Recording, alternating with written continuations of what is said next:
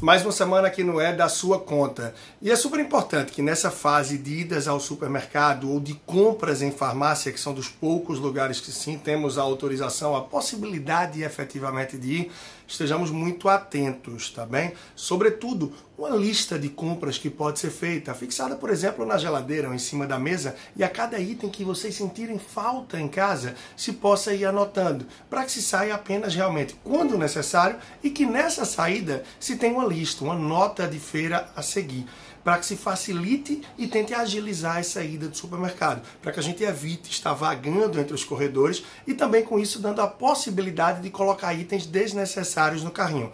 Lembre que o supermercado é organizado de forma estratégica, onde os principais itens que as pessoas vão realmente comprar estão em lugares mais ao fundo, mais distantes da entrada, de forma que quando se chega neles, você termina já tendo colocado vários itens que não tinha necessidade.